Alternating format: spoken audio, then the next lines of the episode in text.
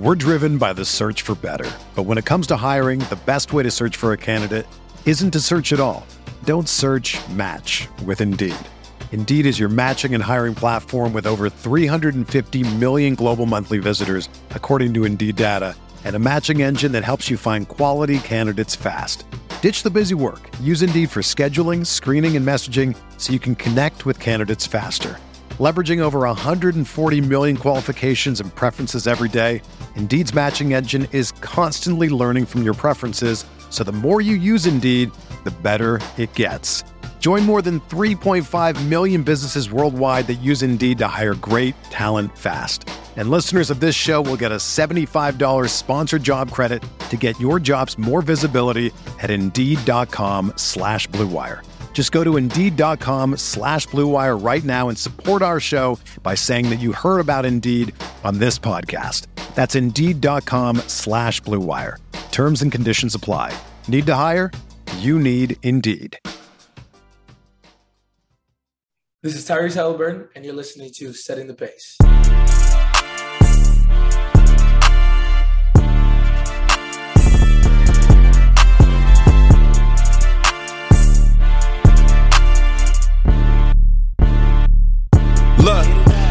The pace with Alex and Facci, Alex and Facci, Alex and Alex. If I put our jacks in the paint, how you gonna stop me? How you gonna stop me? we can go head to head.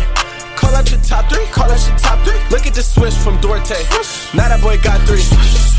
We got Haliburton running point. This is the Benedict for the shot. If anybody gon' come in the post, then we got Jalen Smith for the block. Setting the pace, going to the top. Setting the pace, going to the top. This is your number one podcast. Sweeping every team. We gon' need a Nation, what is going on? It is your boy Mike Facci here bringing you another episode of Setting the Pace.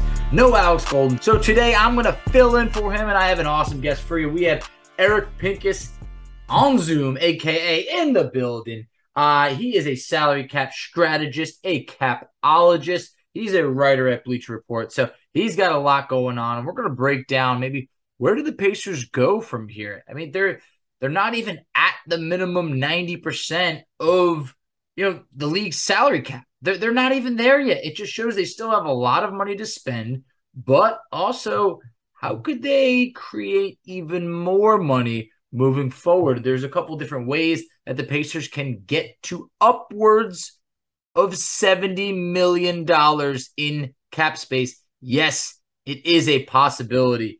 But what will we do with the money? That I don't know if I can answer. Brought on Eric to try and see if we can get some answers. And then we're also going to dive into a few other things, like, for instance, when can the Pacers start negotiating a contract extension with Tyrese Haliburton and how much that can be? So before I spoil the rest of this episode, let me get out of here and let me bring Eric on, and we will be right back. We're driven by the search for better. But when it comes to hiring, the best way to search for a candidate isn't to search at all.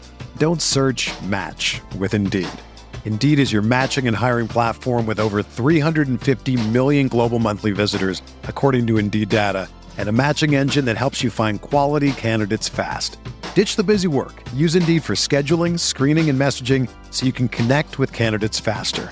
Leveraging over 140 million qualifications and preferences every day, Indeed's matching engine is constantly learning from your preferences, so the more you use Indeed, the better it gets. Join more than 3.5 million businesses worldwide that use Indeed to hire great talent fast. And listeners of this show will get a $75 sponsored job credit to get your jobs more visibility at Indeed.com slash BlueWire. Just go to Indeed.com slash BlueWire right now and support our show by saying that you heard about Indeed on this podcast. That's Indeed.com slash BlueWire. Terms and conditions apply. Need to hire? You need Indeed.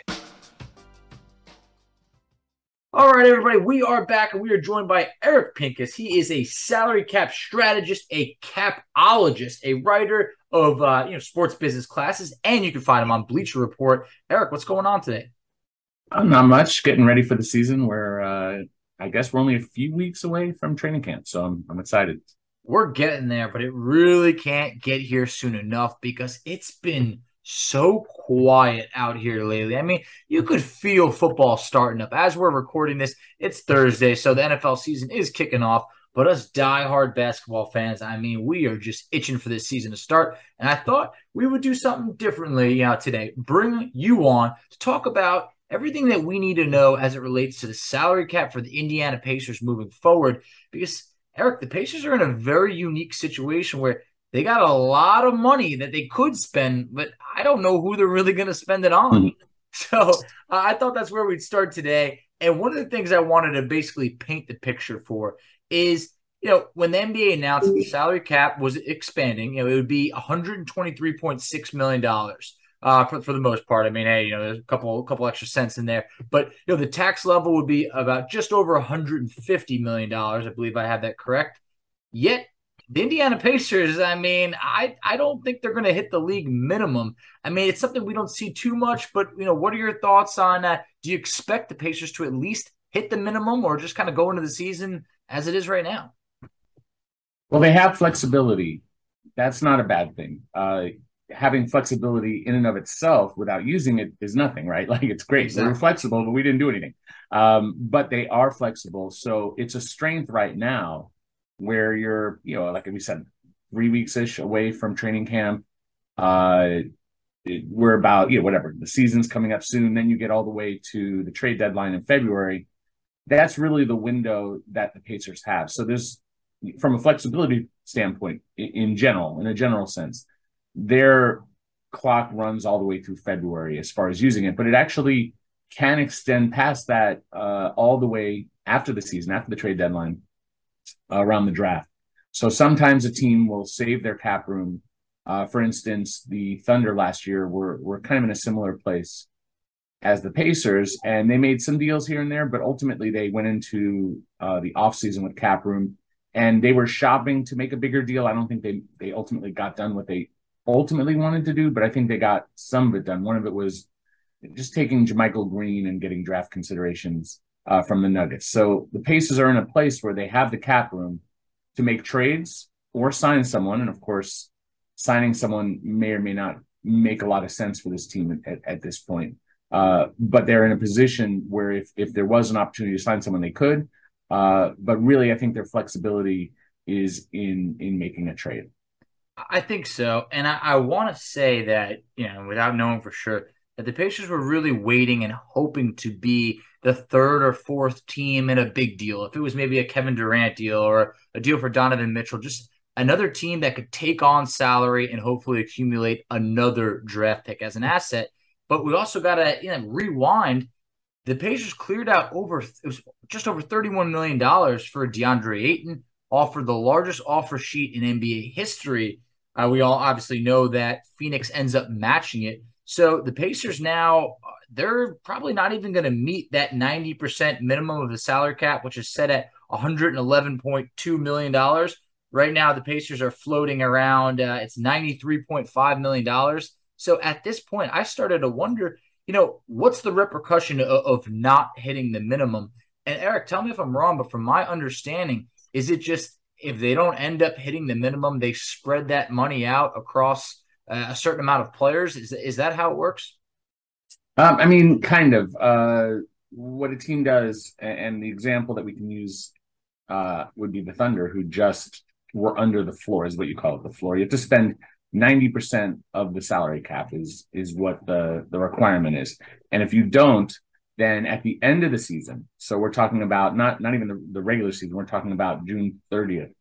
Uh, that's the final day of the season. The league releases uh, basically the the new cap for the next year, and then they tally up and announce like who was over the tax and how much they have to pay, how much everyone gets back, all the little nuances of of the salary cap year. And one of those things is breaking down exactly uh, who and how much uh, a team like the Thunder this, as we were using an example, how much were they under the floor?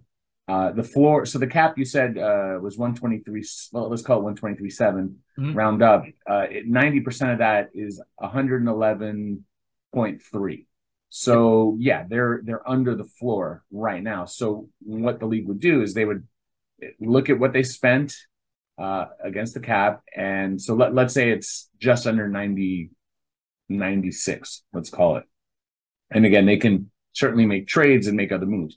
Uh, but they're about 15, 15 and a half million under. So at the end of the year, around June, they would get a bill from the league saying you need to spend, you need to pay the players union $15.4 million. And so they would have a certain time period. I'd, I'd have to look at what the, maybe it's a month or something like that, uh, like 30 days or, or, you know, whatever the rule is. Uh, they would cut a check and then the players union, it's technically outside of the NBA's hands at that point. There's no uh, formal agreement between the league and the union on how that money gets uh, allocated. But the union's precedent, and you know they pretty much stick to it. They're unlikely to change it.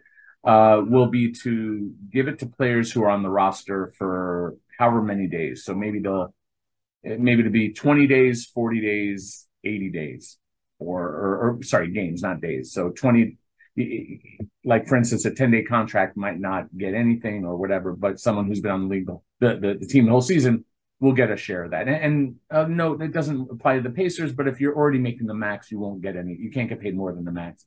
So it wouldn't go to a max player, but the Pacers don't have any max players. Uh, so that that's one possibility.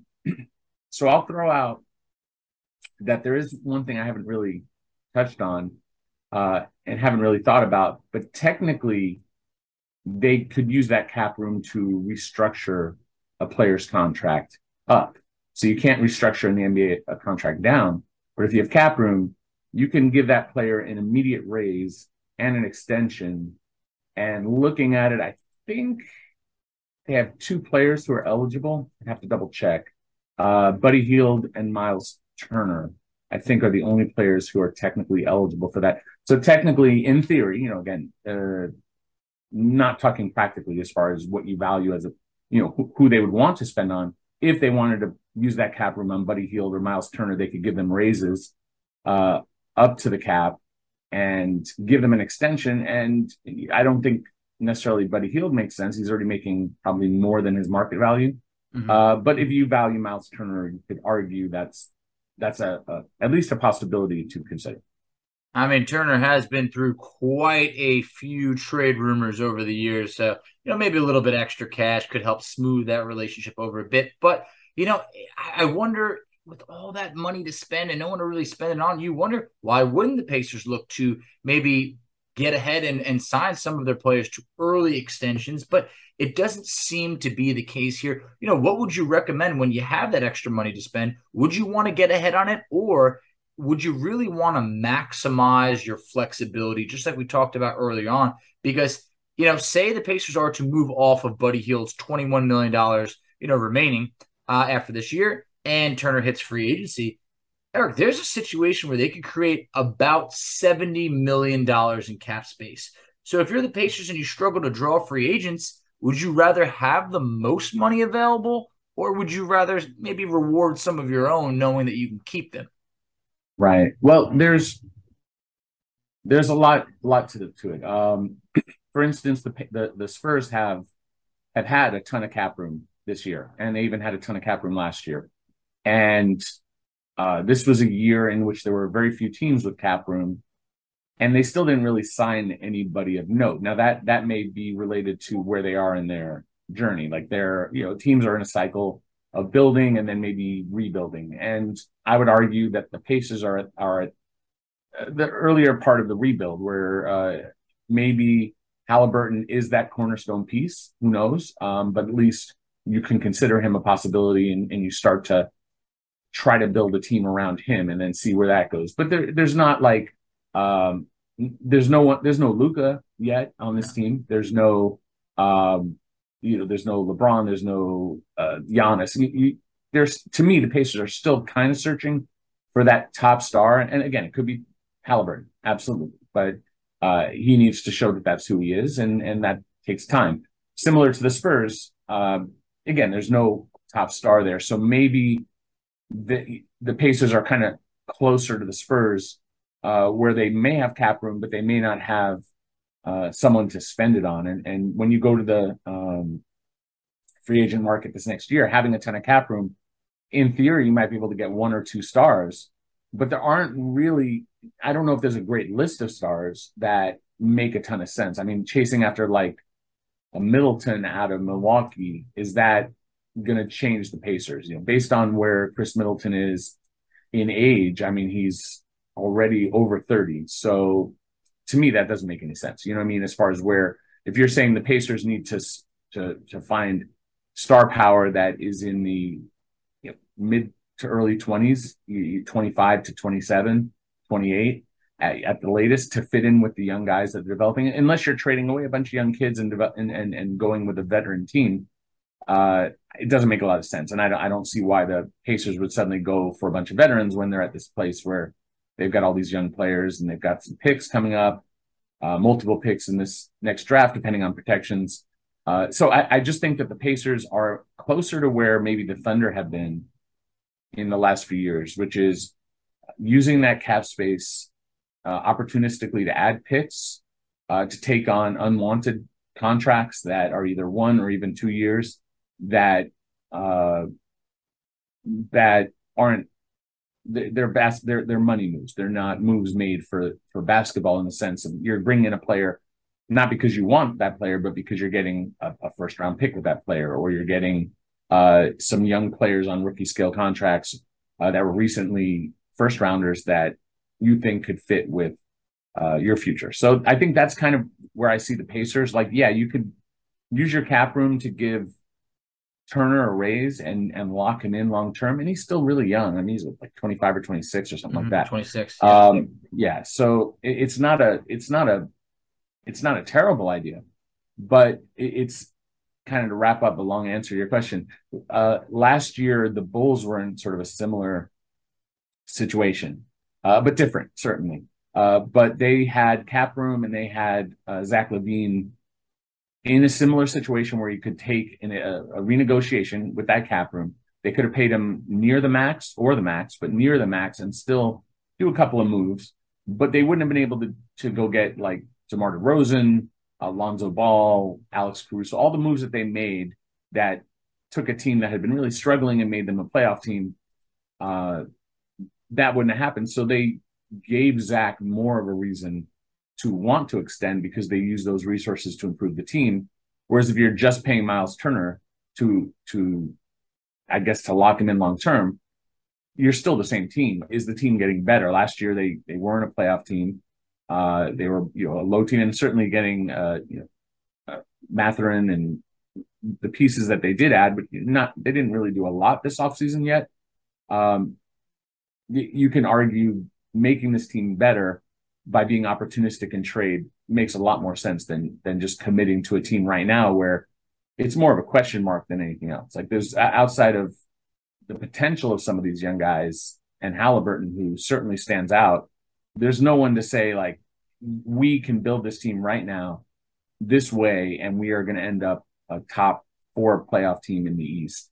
Uh, based on who you have now on the on the Pacers, I, it's not realistic. So to me, I think it's be flexible, look for an opportunity to add one, two picks, young players. It, how can you improve this team slowly, patiently? And if that means you're not a playoff contender this year, so be it. I don't think you should try to force something like that. Uh, you got to really identify who you are. And there's nothing in my mind, there's nothing wrong with being a developing team because if you develop properly, you have a much higher upside than trying to force a play-in, you know, opportunity that maybe you get to the first round of playoffs if everything breaks right, and then get beaten in four or five games in the first round. It, it's it, maybe you get a little bit extra, a couple of home games for the playoffs uh, as far as extra you know income. I I don't view that as uh, appealing when it comes to to where at least where the Pacers are right now. Yeah, no doubt at all. The the youth movement is in full effect. You know, one thing I was trying to laugh at, he said the Pacers haven't done much yet this offseason. Hey, we're, still waiting. I mean, this was promised to be a big offseason for the Pacers with the amount of money we carved out and even being able to trade Brogdon to bring in another first round pick and clear some additional salary. And it, in reality, nothing really happened. You brought back Jalen Smith.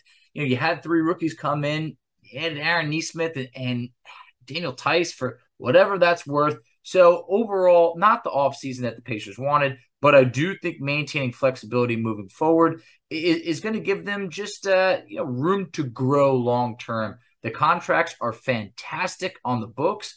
But one thing I had a question for you, which I wanted to pick your mind on. I think we're starting to see a far less emphasis on draft picks than years past. I mean, there are now, I mean, we saw last year, I want to say there might have been eight teams that didn't have a first round pick because a lot of teams are trading picks in bulk to get established stars. We just saw that with the Donovan Mitchell trade. We've seen it with what the Thunder are doing. We've seen it kind of now with what the Pacers are doing. Do you think teams are now valuing draft picks a little bit less than in years past? Or, I mean, is the cap space a little overrated because we're starting to see a shift between teams signing maybe three stars to really big contracts and then having a few other guys that need to fit into to the rest of the cap. So it's been interesting. Curious to see your thoughts on the shift that we're seeing in the NBA. Well, I mean, it's really rare for a team to sign three stars. Uh, we've had some instances with two, uh, but it, it's really you know the cap space thing for most for the most part doesn't always work out because uh, players tend to extend uh, or stay where they are more than they leave, and uh, you, you have what happened in what was in Golden State, and even that was technically a trade uh, for, or, or, rather in uh, in Brooklyn, you you had a trade from Golden State of, of Durant to the Warriors pairing up with uh, Kyrie Irving. So like that's an example. But like getting Anthony Davis to the Lakers was a trade, and you start going down the list. Uh, the Bucks got Jrue via trade, and uh, I mean Wiggins to the Warriors was a trade, and just go down the list of uh, Miami got Kyle Lowry via trade. Uh, sign and trade technically. So it, you could argue it's kind of free agency. Uh, but by and large, trades are are really the way to do it. So you you try to build a team, you build it with either players through the draft, through free agent signings, uh, or through trade. Uh, and there's some level of player development. You, you might find someone uh, like Alex Caruso, who was a, a, a G League player, then a two way play, you know, two way player, and then cheap player, and now he's making closer to 10 million a year, uh, and is a solid player. But again, not um, he's not the best player in the team. So most teams don't really. I guess the best way to put it is that cap space is not the only way when it comes to free agent signing. It's become uh, really a tool of trade, and what I guess the the opposite of what you're saying. You're saying um, our our draft picks not valued as much but if you ask the the Jazz, they're absolutely valuing draft picks. That's why they went and got a zillion draft picks for their two stars. So for teams that are trying to rebuild, draft picks are really everything. Um, but for teams that are trying to win, draft picks are a means to get to those star players. Because let's be honest, like if you draft in the lottery you have the worst record in the league. You still only have a 25% chance at the top overall pick. There's no guarantee that that top overall pick is number one, worthy of a top number, you know, first overall pick. Some drafts, there's just no one who's worth that, uh, you know, in comparison to other drafts. Two, that they will stay healthy. I mean, we already have Chet Holmgren, who's a really nice prospect, but he's out for the year. Uh, and then three, that they actually you know that they fit, that they develop, and that by the time they come of age, the team is where they need to be. Um, like Luka being so good put a lot of pressure on the Mavericks to sort of change course and and speed up their timeline. And in doing so, they traded two firsts to get Kristaps Porzingis, who was probably the wrong guy to get. Uh, and then they're out two firsts, and then that hampers what else they can do, their flexibility. So it, it's a it's a del- delicate sort of thing. The Knicks just passed on on Mitchell because the price was too high in picks, but then the Knicks have all these picks that they probably can't use. That I mean, how valuable? Unless you're really getting a top top pick, which means you're pretty awful. Uh, what what are you going to get out of the number ten pick? And you you could look historically and say, well, you have a Donovan Mitchell, Giannis was late. Uh, Kawhi was late. There are a lot of guys who come in. You know, certainly Jokic and and Gobert and Draymond Green. There are guys who are either late first or second round picks who have become defensive player of the years, champions, etc. Uh, all that's feasible and possible, but statistically, it's it's a crapshoot. So you know, if the Knicks have four picks in this next draft, and they won't get all of them because of protection, like they is this a team that's trying to win? Not whether they're going to succeed or not is a different question. Uh, how do you get four players, rookies that you can actually bring in? Not to mention second rounders that you can then develop and and give them the kind of attention and time on the court that they need. So it's a delicate balance when you go back to the Pacers to kind of tie it all together. Like all of these young guys that they have, which is you know, relatively impressive impressive. You've got, you know, Mathurin, you've got Goga, you got Jalen Smith, Haliburton, Duarte, even Nesmith is relatively young still. Jackson, Nembhard, they're trying to work in, I guess, Brissett. Uh, I'm sure I've left out a couple of guys, but there's a nice little group of of young players to develop around. And then the Pacers have a Cleveland first, a Boston first, and their own first in this next draft. So, uh, assuming that Cleveland and Boston make the playoffs as expected, you're talking about bringing in three firsts. You need to make room on the court for those three firsts uh, to develop those players. So, and then also give attention to all the young players who exist. Then you've got this cap room. It's it's how do you make sure all that works? So, you know, for for the Pacers' point of view, if you can, I don't think they're at a place where they're selling picks to bring in a star, but I do think they're at a place where they're going to develop players and then maybe eventually either those players develop into something special together or they do become trade assets and maybe the Pacers who aren't historically known for being a free agent destination can trade some of their own future first for some of the and some of these players for maybe a star player when Haliburton's ready to deliver and they've got maybe one other piece that's just booming and now maybe there's one more guy you can trade for. So there's no set way to do this and the Pacers can't know their future because it's it's an unknown. Uh, but they can certainly take a position. And to me, the position is I don't see why you want to in, stay invested in Buddy. I don't like the idea of reinvesting in Myles Turner, to be honest, uh, just based on where they're at. Certainly not a terrible move because he is young. Uh, but I think it, it's there's so many young players of size, like give that those minutes to to them. Focus on you know, maybe not being good this year, it's a great draft, potentially on paper anyway. If you're lousy and get a great draft pick and you end up with two other picks and you have all your own picks in a whole in the future, you all your own firsts, you're in a really strong position for the future. So I, I think that's kind of my overarching take of where the Pacers are. I don't know if I probably said if anything too much at it, but I, I hope I kind of answered the question. And no, you did. I didn't want to cut you off, but yeah, I mean, look, a team like the Pacers should very much value draft picks. Essentially, what I was getting at before is we're seeing contenders trade draft picks so far down the line that it's almost just like we saw what the Lakers did. I mean, I remember years ago when, when the Nets and Celtics did that move, and it bit Brooklyn so bad when they traded for Kevin Garnett, Paul Pierce, and, you know, Jason Terry, and those guys. But now we're seeing you know Atlanta do it for with for Dejounte Murray, and it just seems like picks on picks on picks. But there's other teams that value those picks. But you made a great point because how can you get all these guys on the court and have and have you know financial freedom to go out there and be able to get established guys? It's a hard line to tiptoe, but I do love the fact that the Pacers are keeping their options open. Now, when you mentioned Buddy and Myles two players that if they are to get them off the books, not not resign them, trade buddy, whatever you want to do right over there, they could clear, like I mentioned, $70 million in cap space, which is a lot of money. I know we struggle to draw free agents, but if we can offer max contracts, it's always going to be appealing to someone. But Turner entering his final season, he's making $18 million. Does not appear that there's serious extension talks. If the Pacers were to work out a deal with Turner. I mean, what do you see his market as? Obviously, he's looking for a raise somewhere upwards of 20 million, but given his injury history, he has not played uh, over 50 games in either of the last two seasons. I mean, what do you think that Turner's market could be as a free agent next year?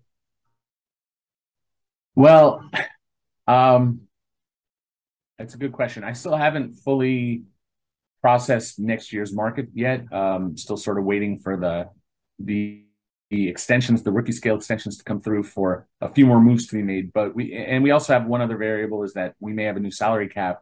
Mm-hmm. Uh, the league and union are negotiating already, and and December fifteenth is the date where they can opt in or out. Well, rather opt out. There, if they don't opt out, then it continues on through 23, 24. But there's a reasonable chance we have a new CBA. So I just want to asterisk everything we've said as possibly changing slightly if there's a new, new, collective bargaining agreement. But as of right now, uh, they can extend Turner two different ways. One is just a normal extension, pay him 21 6 uh, starting next year, uh, add four more years, up to four more years uh, with raises, et cetera, 8% raise. Or they can restructure him now, give him a raise right now, and then extend him off of that, and, and it would be more. So, uh, in my opinion, if if they were offering more money right now, I think Myles Turner would take it because you know, duh, it's, it's more money, and if and if it's a if it's a worthy enough deal that he feels it's better than what he'll get in free agency, then you do that. But as you mentioned, it doesn't sound like that's where they're going, and there's no question they have shopped him. Uh, it, really, I think three years consistently on some level. Uh, from what I've heard from other teams, uh, it doesn't sound like the Pacers are discussing Myles right now, and it sounds like they intend to start the season with him. At least that's what people with other teams are hearing, uh, or at least if they're communicating with the Pacers, that's the message they're getting. So it, it doesn't sound like there's an active push right now to move Turner, but um, if there was, I think the market it's it's a little tricky because when a player is going into the last year of their contract, uh, teams are less likely to give up a ton because you don't you're not going to give up a ton if the guy's going to leave potentially after the season. Uh, so it may be about getting uh, an extension baked in. It's called an extend and trade, uh, which again can it, it's you know the challenge there is that it's actually very limiting in in what uh, Myles can get. So, for instance, if he was traded and extended at the same time, the most he can get would be uh, a five percent raise. So it would start at about eighteen point nine. Uh, I mean, it, I'd have to look at his incentives, but we call it nineteen million roughly. So that may not appeal to him. But if he waits six months, uh, so let's say he was traded uh, today, right? So six months from now is about March uh, he could extend in March at that full 21.6. So it would be more about, um, you know, the team that's acquiring him negotiating with his his representatives and essentially coming up with an extension that is agreed to that they will execute in March. And then it's just up, up to Myles to deliver and stay healthy and to be make sure nothing weird happens. Uh, but assuming everything works out, then he could get that extension after six months. So uh, it's just some teams may not want that kind of variability. Like I don't want to. If some teams may be like, I don't want to give them an extension uh, or agree to extension, then we got to wait six months for that extension. I don't want to even go there. Like, fine, we'll have to wait.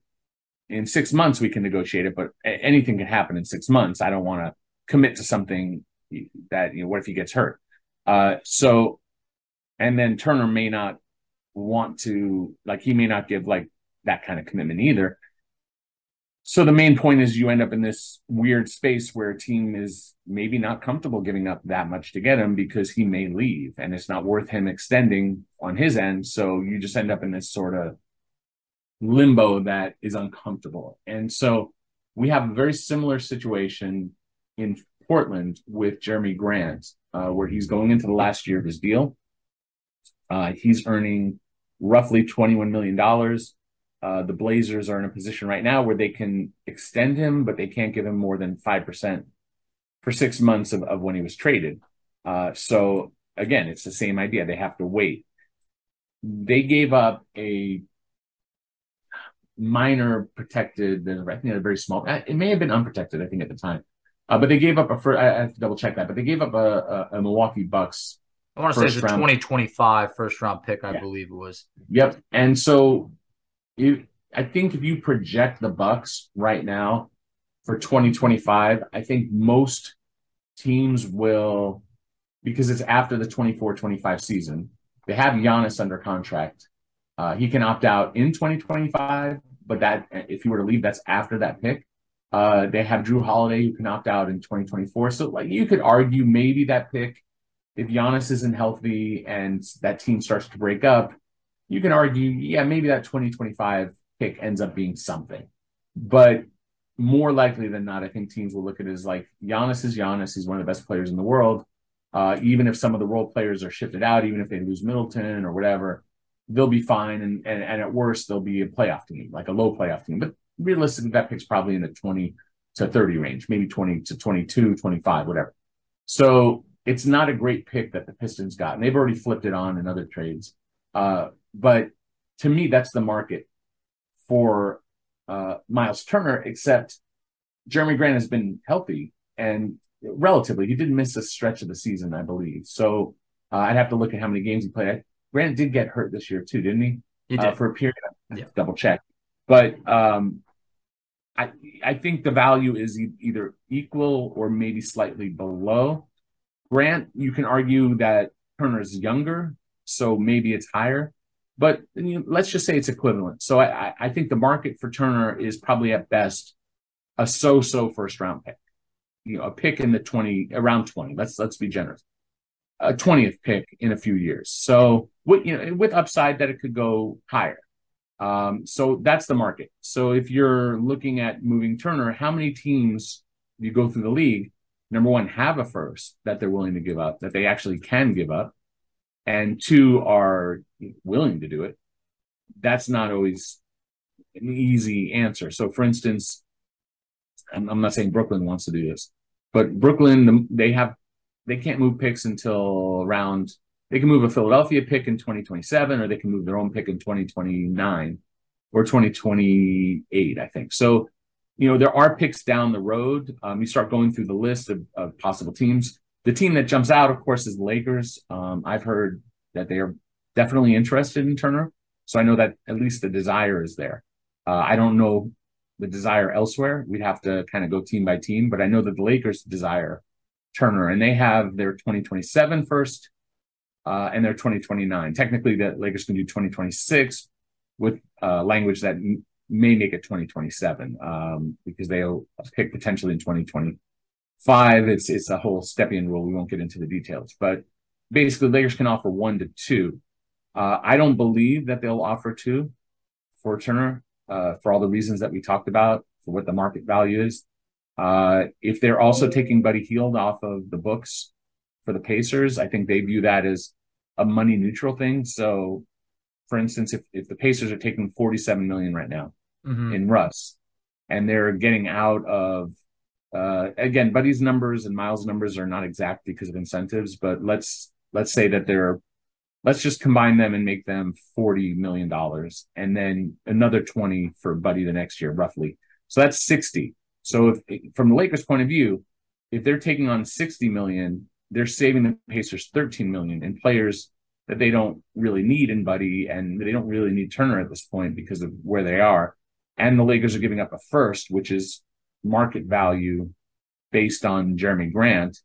Uh, to them, at least, that's a reasonable price. Now, from the Pacers' point of view, number one, the Lakers tampered with Paul George, Rob Pelinka did, and was fined by the NBA for it. So there's a certain amount of history that maybe they're not looking to help the Lakers. And then number two, the Lakers are are in a difficult situation where you've got LeBron James and Russ, and there was a very public display at Summer League where they clearly didn't want to even say hi to each other. Uh, and the Lakers have all this pressure to be something special, and and there's some doubt that the Lakers are that. Um, around the league, very few people view them as a as a contender. And so from the Pacers' point of view, if you can leverage the Lakers' pressure to improve and to make a change, you're going to want to try to get a second. And I, I believe that's where the the Pacers are at. Like we're not moving Turner, we're not rushing to move Turner. If you want to overpay and give us uh, two firsts, I, they obviously wouldn't say overpay, but you want to give us two firsts, we'll do it. But outside of that, we're going to hold. And from the Lakers' point of view, I think it's like fine, we'll wait we're not doing more than a first. At some point, you're either going to get stuck with Buddy on your books because he has basically marginal to negative value based on his price and what he his production. And Turner's contract is gonna once you get past the deadline, the best you can do is maybe get a sign and trade, but you have no control over a sign and trade because he's going to go wherever he wants. And a lot of teams have cap room, and he'll be one of the top free agents, arguably, uh, or at least certainly top ten. Uh, so from Lakers' point of view, just wait. And now the Pacers, in, in, a, from a point of view, lose leverage the closer it gets to the deadline. And if they don't get an offer for one first, let alone two, now maybe the Lakers offer reduces. So I, I, I think it's a game of chicken on some level. I think the Pacers are counting on the leverage that LeBron is going to push for something to happen and that the Lakers have to make a move. And the Lakers keep putting out there. They had Darvin Ham and, and Patrick Beverley and Russell Westbrook all at a press conference the other day looking as happy as can be. And I think that's a position, it may have some truth in it. And certainly from a Darvin Ham perspective, if you, don't know, you're the coach, you're, you're going to sell on the players that you have. You're not going to uh, do anything but that because you don't control that. And if you if you got to coach Russ, you're going to coach Russ. You want to start coaching him now. But I think there's sort of a, a war a war of waiting between the two. And uh, if the Pacers can leverage the Lakers into a deal with someone else, even better. I think that's kind of my overarching take on the the Myles Turner market. All right, and we will be right back. I'm actually we want to discuss what a Tyrese Haliburton extension could look like. We'll be right back. Everyone is talking about magnesium. It's all you hear about. But why? What do we know about magnesium? Well, magnesium is the number one mineral that 75% of Americans are deficient in. If you are a woman over 35, magnesium will help you rediscover balance, energy, and vitality. Magnesium supports more than 300 enzymatic reactions in your body, including those involved in hormonal balance. From functional medicine doctors to mental well being and female hormone experts, we all know that magnesium is the one mineral to improve all aspects of well being and health. But which one? Magnesium Breakthrough from Bioptimizers, the trusted choice recommended by leading experts with seven best absorbed forms of magnesium to ensure your body receives the support it needs for overall well being. Go to bioptimizers.com slash balance today and use code BALANCE10 for 10% off. Support your journey to wellness at B-I-O-P-T-I-M-I-Z-E-R-S dot com forward slash balance. Magnesium Breakthrough from Bioptimizers, your foundation to optimal health and vitality.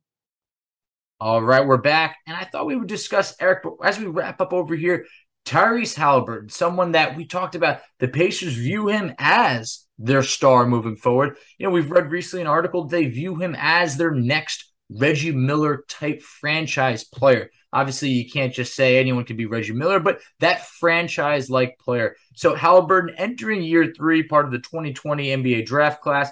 Um, he'll be paid $4.2 million this upcoming season. After the season, he has a $5.8 million team option. It'd be a no brainer to pick that up unless the Pacers want to start discussing an extension. When would be the earliest that Haliburton can discuss a rookie extension, and what could it potentially look like? Well, uh, because he's a first round pick, there's what's called the rookie scale, which is a, a set uh, contract uh, based on really a table that the scale table that the league issues every every year. So his option at 5.8 million, if they decline it, then the most that they can pay him is 5.8, and they can't extend him, and it's it's a it, it, it, they would never not pick up that option uh, in, unless you don't value the player. For instance, uh, the the Suns didn't value Jalen Smith for some reason and made the move they did that was relatively perplexing. Uh, and it's just not. It, he, they're going to pick up the option. They have to do it uh, before Halloween, basically, or the deadline is Halloween. Uh, so in the next few weeks or so, they'll they'll pick that up. Then they can't really discuss. I mean, it depends on if we're going by the letter of the law or what actually happens. They'll start discussing at some point, uh, probably earlier than they're supposed to, uh, what an extension would look like. And if he's their franchise player, certainly the agent, it's their job to try to get the max. Uh, and it's it's up to the player and up to the team and can they get there. Uh, and then there's the question of of what kind of max. So uh, uh I'll go back to saying that we don't know the new rules, potentially a new CBA, but if we assume the same rules, the max for um, Haliburton, it would start like his next deal. So an extension would happen next off season. It would basically happen. Uh, they could just they could sign it as of July sixth, uh, two thousand and twenty three, all the way up to before the start of the season uh, call it, I don't know the exact date, but call it October 15th, 2023. So that's the window to sign it roughly. And the, the money would actually start on, uh, at the start of the 24, 25 season. So that's where, that's the salary cap that matters. So, uh, next year, the league is projecting already a cap of 133 million. We, we don't really know what that will come in at. Or maybe that's low, maybe that's high. And then if you project another 5% increase, we're looking at a cap of about 140 million. Uh, again, this is there's no way to know that yet, uh, but this is what teams work with at this point. Some teams may project higher or lower, but this is kind of the standard projection. And his max would be right around 35 million dollars starting. So it would be uh, either a four, additional four years, or if they made him designated, it would be an additional five years. If he's designated, uh, they could give him what's some people refer to as a supermax. It's not exactly right terminology, but the idea would be if he is named MVP of the league or Defensive Player of the Year, or to one of the NBA uh, first, second, or third all team all, NBA teams, he'd be able to get uh, an even higher salary. So we've seen that with I know Ben Simmons got the higher salary. Uh, some players have and some haven't, and like Donovan Mitchell, I don't think qualified. I don't think, yeah, Jayson Tatum, I don't think qualified. Uh, but a lot of players will get that. Uh, Luka did qualify, so he's getting uh, that 30% max instead of 25% max. So the upper tier, if if Tyrese did all the things that he needed to do, he could get up to roughly uh, 42 million dollars starting. So it's it's a big jump because again, it's it's a five year deal, so or five additional years. You, you are starting at seven million higher, and then you're getting raises every year off of that. You can imagine it's it's a much more lucrative deal. Uh, but I think you know the Pacers. Who knows? You would probably project at this point he would get anywhere from 25 to 35 million. And if he's really their franchise player, and if he earns that kind of title, then it's going to be closer to the to the max than it would be uh, that 25. But I think that's you know RJ Barrett is I guess I don't know if it's a comp, but if we look at what RJ just got, um, he has some incentives, but he's going to make in the first year of his extension, he's making 24. Uh, the last year of his extension, he's making 30, and he got a four year deal. He didn't get that designated tag. So uh, that's kind of the range of you know, his average, we'll call it in the neighborhood of 26. And I'm not looking I didn't do the exact math, but let's say he's getting 26 a year. Uh, we'll have to wait and see what that what that translates to uh, when when the time comes. But it's not for another year, so they have some time before they can actually get down and dirty, start negotiating with Haliburton. I think the Pacers are at a point now where we saw them extend that record-breaking offer sheet to DeAndre Ayton to the point where they're looking to cut the check finally after years and years of you know never going over the tax or never really spending too much. You know, signing guys right around that eighteen million dollar mark. I think that Haliburton is the guy that they will cut the check for. And I think that when the timing is right, I, I think that, you know, it, it's going to be a, a, great deal for both parties. I do see him as a, a fringe all star going into this year. Pacers won't have the wins to really uh, have him plead his case, but we have seen all stars on on teams that weren't performing as well. Um, so it's going to be a very exciting time. I, I, think they need to be able to hang their hat on a new franchise player, and he seems to be that guy so, Eric, as we wrap up, I want to thank you very much for coming on. I think that you educated our listeners big time as it relates to the ins and outs of the salary cap, which is something that can be confusing for many people. But tell everybody where they could find you on social media. Of course, I'm at Eric Pincus, E R I C P I N C U S on Twitter. Uh, I'm pretty uh, responsive, providing it's not like a big news day where I'm getting like a thousand replies. Uh, I do tutor uh, for those who are looking to learn the salary cap and get maybe make a try to get a job in that sort of field, uh, whether it's as an agent or someone working for a team. Uh, and I also work for Sports Business Classroom. You can find them on Twitter at Sports Biz B I Z uh, class. Let me double make sure I got that right.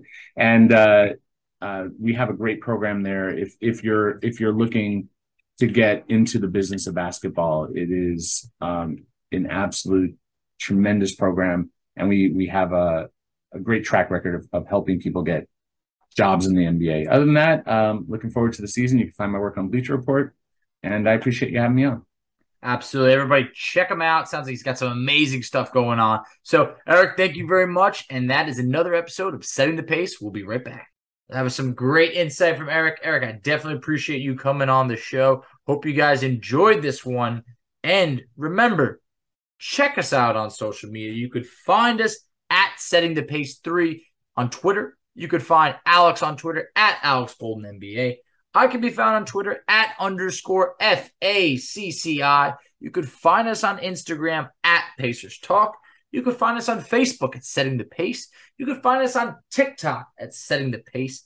And here's where I kick it over to Alex. But I'm just going to have to do it myself. You can check us out on YouTube at youtube.com slash setting the pace, a Pacers podcast. Yes, it's a mouthful, or you could type in YouTube setting the pace. Either one is youtube.com slash setting the pace, a Pacers podcast. And if you like what you saw, give us a thumbs up on YouTube. Give us a five star review on iTunes or Spotify because no one appreciates our listeners more than Alex and I. I mean, I'm telling you, you guys make the show. I love hearing feedback from you. Even if the episode wasn't what you wanted, I want to hear about it so how we can make it better.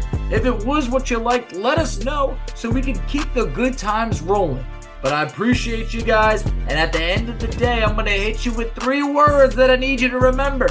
Let's go, Pacers! Setting the pace, going to the top. Setting the pace, going to the top. This is your number one podcast. Sweeping every team. We gon' need